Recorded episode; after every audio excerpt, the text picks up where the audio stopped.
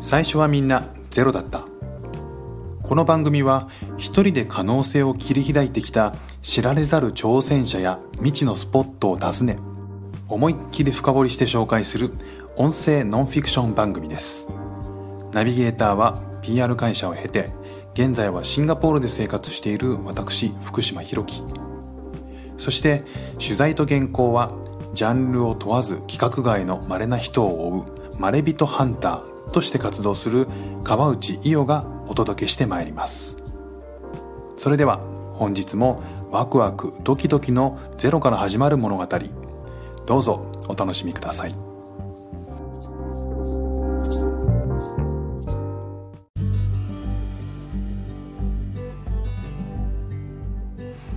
幻の落花生をピーナッツバターに。ナッツによるナッツのための物語。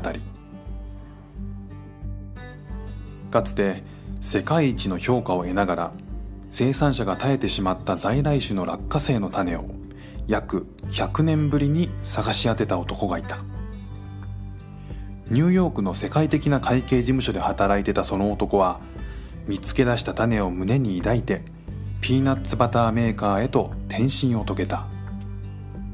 その落花生遠州コラッカと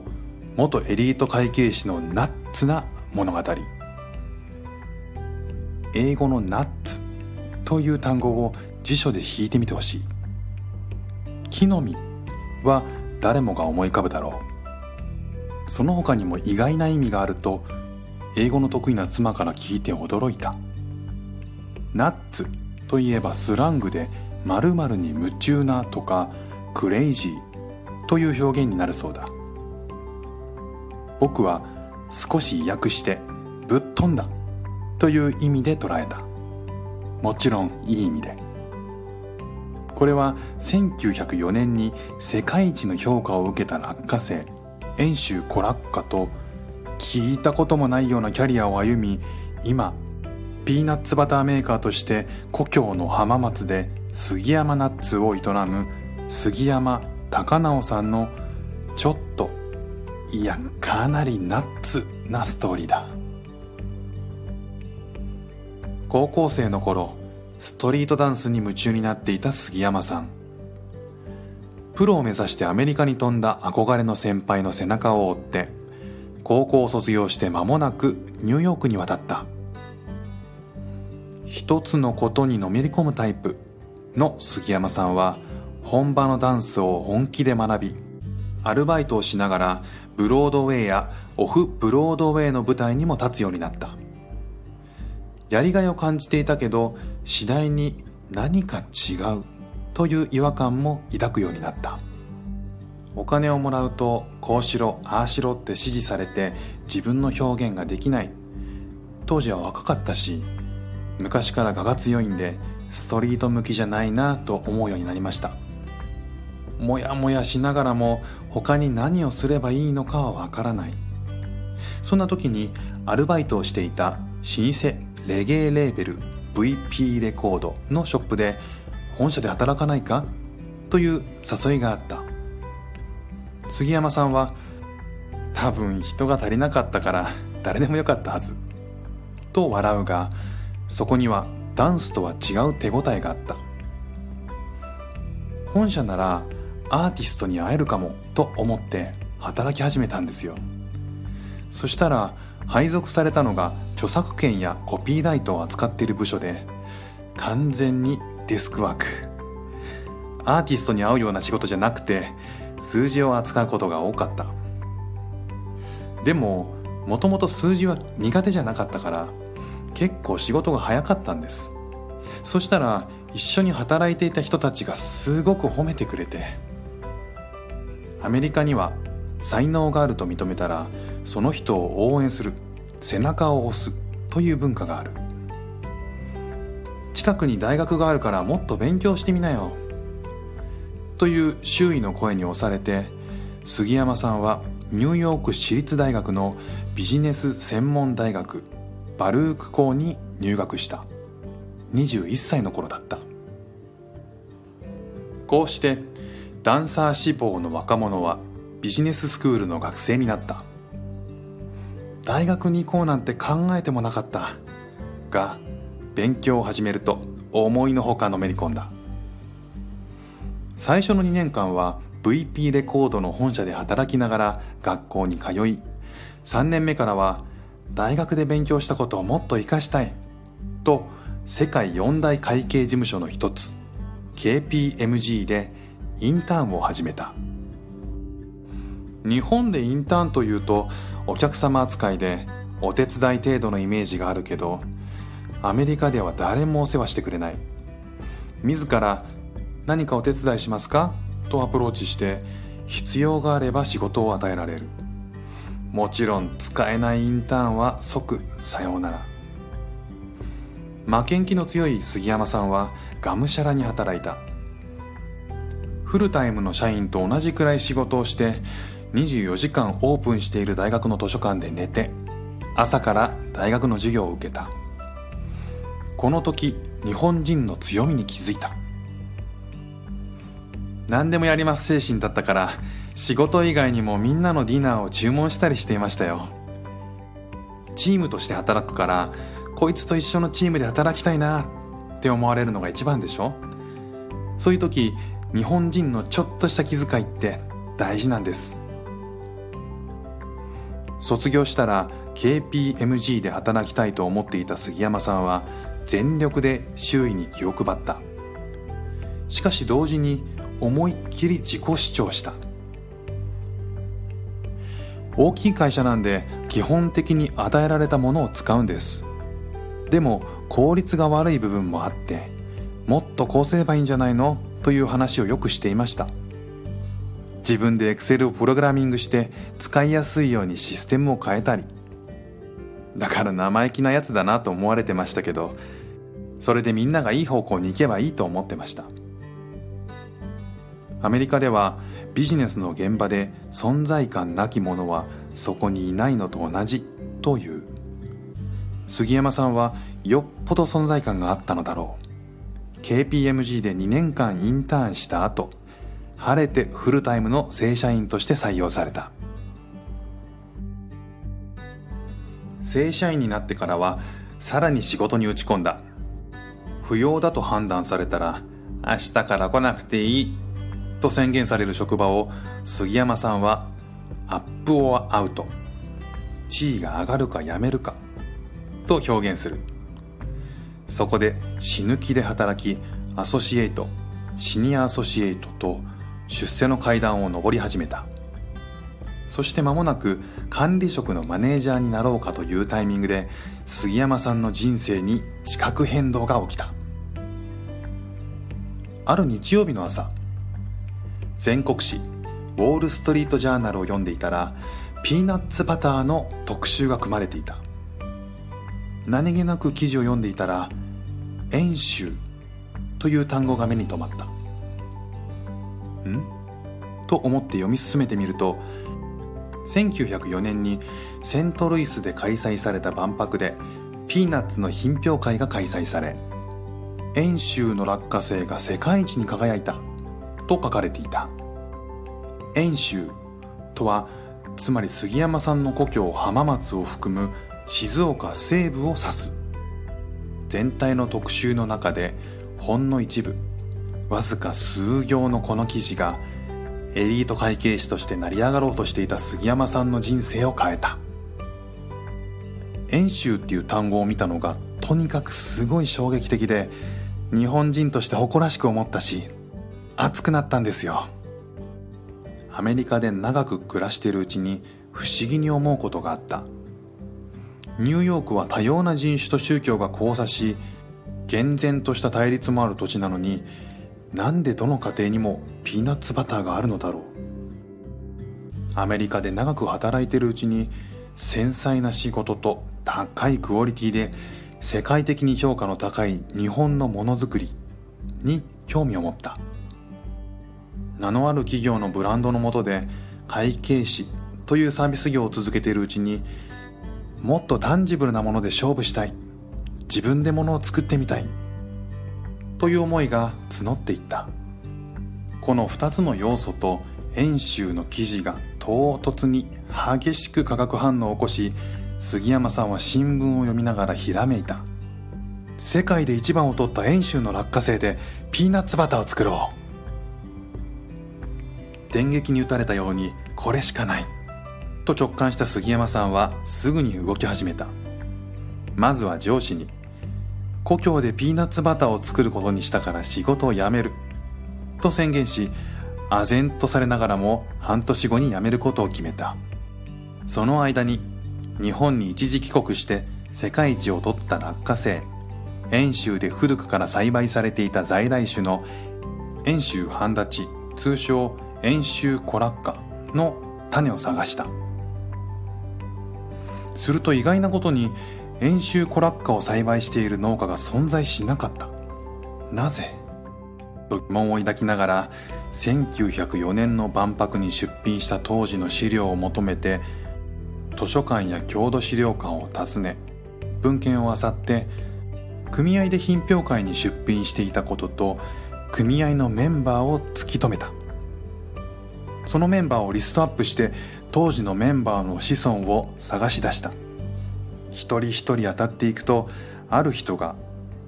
当時の畑をそのままにしてあるから毎年自生しているよと教えてくれた。手に汗を握ってその畑に行くと雑草が生い茂る耕作放棄地で土の中になっている小ぶりの落花生が見つかった。これこそが遠州コラッカだった。許可を得て全ての種を持ち帰った杉山さんはすぐに栽培してくれる協力者を探した。しかしアメリカで会計士をしているという男から種にするとたったお茶缶一杯分の遠州コラッカを育ててほしいと頼まれて受け入れる農家などそうはいない。もともと農業をするつもりはなかった。という杉山さんは100年以上も放置されながらひっそりと命をつないでいた種を手にして腹をくくった。自分で作るしかない。30歳の決断だった。アメリカに帰って周りの友達に話をすると100人中100人が「賞賛ない」と呆れるか笑った。バカにされればされるほどやる気が湧いてきた。世界でも自分で豆を作って栽培して引きたてのものを瓶に詰めて売っている人って多分いないでしょう。それがいいなって思ったしそれをサポートしてくれる世界一の演習コラッカっていう存在がある。アメリカっていう大きなマーケットもある。だからこれが絶対にダメになるはずがない。失敗するはずがないって思ってましたね。2013年の初夏。会社を辞めて浜松に戻った杉山さんは近所の人から借りた60坪の農地で種をまいた。農業の知識など皆無だったから YouTube や書籍を参考に見よう見まねでスタートしたが絶対に譲れないこだわりがあった。目指したのは完全無農薬。完全無添加のピーナッツバターを作ること。ナチュラル思考というわけではなくアメリカ式に合理的に良い豆を作るためにどうするかを考えた末にたどり着いた答えだった。浜松は11月頃に遠州の空っ風という強風が吹く。その風に当てて天日干しをするためには時期を合わせて収穫しなくてはならないのだが化学肥料を与えると成長が早まるためにタイミングがずれる。早く収穫して保管しておくと傷んでしまうのだ。また浜松は砂の多い地盤のため化学肥料をあげたとしても土にとどまらずにすり抜けてしまう。それなら土をしっかり作ってその土を生かして栽培しようというのが答えだった。それではどう土を作るのか？参考にしたのは化学肥料などない1904年に世界一に輝いた当時の生産者の手法だった。お米の農家さんから藁と米ぬかをもらってきて浜名湖から木という海藻と柿殻をいただいてくる。木屋はミネラルとマグネシウムが豊富で昔は肥料になっていたんです。これを海藻藁米ぬか海藻藁米ぬか。で積み上げていって寝かすんですよ。それを何回かかき回して攪拌することによって米ぬかの菌で発酵していく。それを畑に入れてあげるんです。肥料を手作りするだけでなく農地に種をまいた後も手間暇のかかる道を選んだ。落花生の産地では一般的に芽の周囲にビニールを張り巡らせている。すると地面の温度が上がって発芽も早くなるし雑草も生えない。という一石二鳥の方法だ。しかし落花生の実がなる段階になるとビニールを剥いで外すかそのまま土の中に埋めて放置するという手法が取られている。杉山さんは破けばゴミになるし放置すれば環境に悪いからとビニールを敷かないことにした。その結果自然の肥料と肥えた土地に生えてくる無限の雑草との格闘が始まった。杉山さんの仕事時間は朝6時から12時までと15時から19時まで。夏の間この計10時間をずっと草抜きに費やしてきた。夏場の草抜きを想像し思わずはあとため息を漏らすと杉山さんは笑った。多分素人だからできたんだと思うんですよ。いろいろ知りすぎちゃってると常識に縛られるし確かに手間はかかりますよ。でも初めに簡単な方法を覚えちゃうとそれにしがみつくでしょ？最初に自分の体をしっかり使って難しいこと大変なことをやっておけばだんだん慣れてきてそのうち苦じゃなくなると思ってます。手探りでの土作り。終わりの見えない草抜きを経て2013年の10月初めて遠州コラッカを収穫した時のことを杉山さんはこう振り返る。その時はトラクターもなかったから友達を呼んで桑で収穫したんだけど手に取ってみたらすごく重く感じたよね。食べてみたらピーナッツバターにするのもったいないくらい美味しくてこれだって思ったな。収穫した遠州コラッカをフライパンやストーブで炙ってからアメリカで購入した本格的なマシーンでピーナッツバターを作ってみた。ちなみに杉山さんの商品はピーナッツバターという名前がついているがそれは便宜上で実は100%ピュアなピーナッツのペーストだ。バターはもちろん油も砂糖も塩も加えていない。無農薬無添加で作った世界一の豆のうまみを感じてほしいからだ。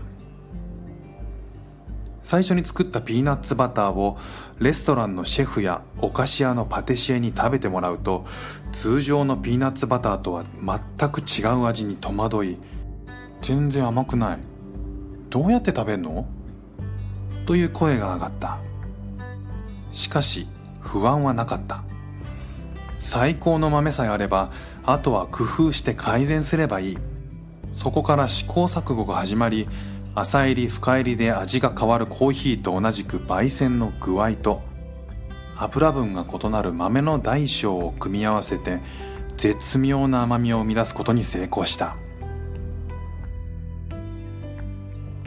ピーナッツは1年に一度しか収穫できない。作り直しが効かないから毎年が一発勝負になる。初年度の収穫で改めて遠州コラッカが持つ可能性に確信を得た杉山さんは作付けの規模を段階的に拡大しながらも一番おいしいピーナッツバターを作りたいから一番良いピーナッツを作ろう。とどんどん新しい策を講じた。現在作付け面積は3000坪に達しているのだが例えば収穫した後の畑で小麦を植えるようになった。冬の間に育てた麦は腰くらいまで伸びた時に全て刈り取って畑の中に混ぜ込んで肥料にする。これも文献にあった緑肥という手法だ。これは連作障害を防ぎ同時に畑を耕す昔からの知恵である。焙煎機は市販のものでは目指す味が出ないので細かな注文を聞いてくれる業者を探し出して遠赤外線機能がついている黒釜の焙煎機を作った。渋皮を取るのも普通は一度お湯に浸して皮を剥く機械を使うのだがせっかく天日で乾燥させたものを水に浸すのは馬鹿らしい。という理由で近所の農家からもらった米のもみ殻を取る機械を改造した。とにかく豆のためにできることは全部やる。その心意気は唯一無二のピーナッツバターとなって広がっている。最初に2件3件商品を置いてほしいと頼みに行ってから口コミだけで問い合わせがどんどん増えて3回目の収穫にして1瓶で1000円を超える商品が1万5000本完売するようになった。アメリカのマンハッタンの2店舗とブルックリンの1店舗にも卸している。スーパーでは3ドル程度からピーナッツバターが売られている中で販売価格は1瓶20ドル。それでも毎月84瓶を送って順調に売れている。杉山さんが会計士を辞めてピーナッツバターメーカーになる。と決心した時 KPMG の上司がこういう話をしたそうだ。大きな組織にいると電車に乗っているようなもので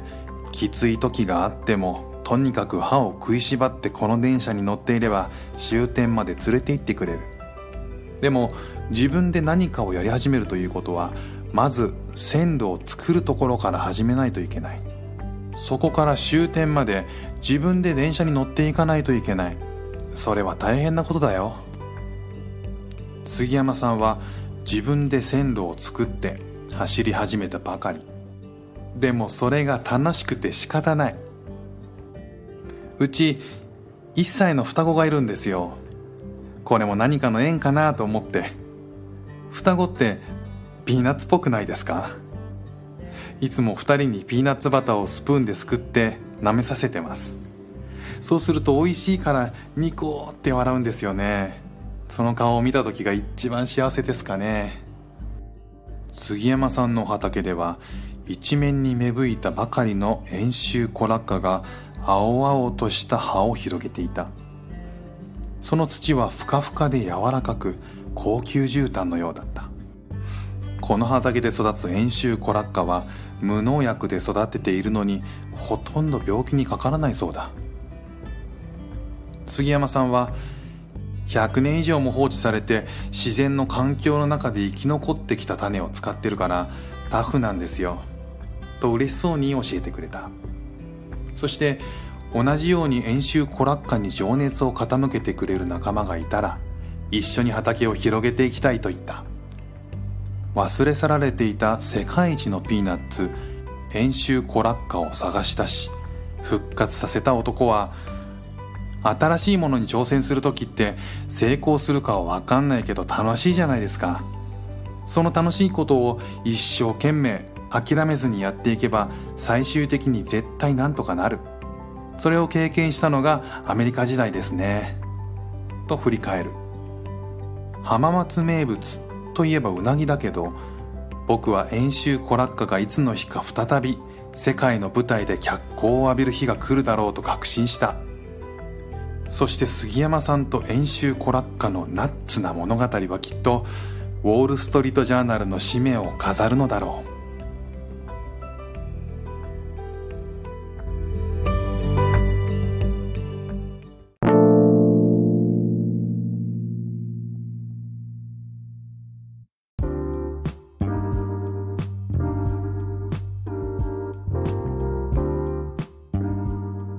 内容は NEXCO 東日本が運営する旅サイト未知の細道で2017年6月25日にアップされた記事です。よかったらサイトの方も覗いてみてください。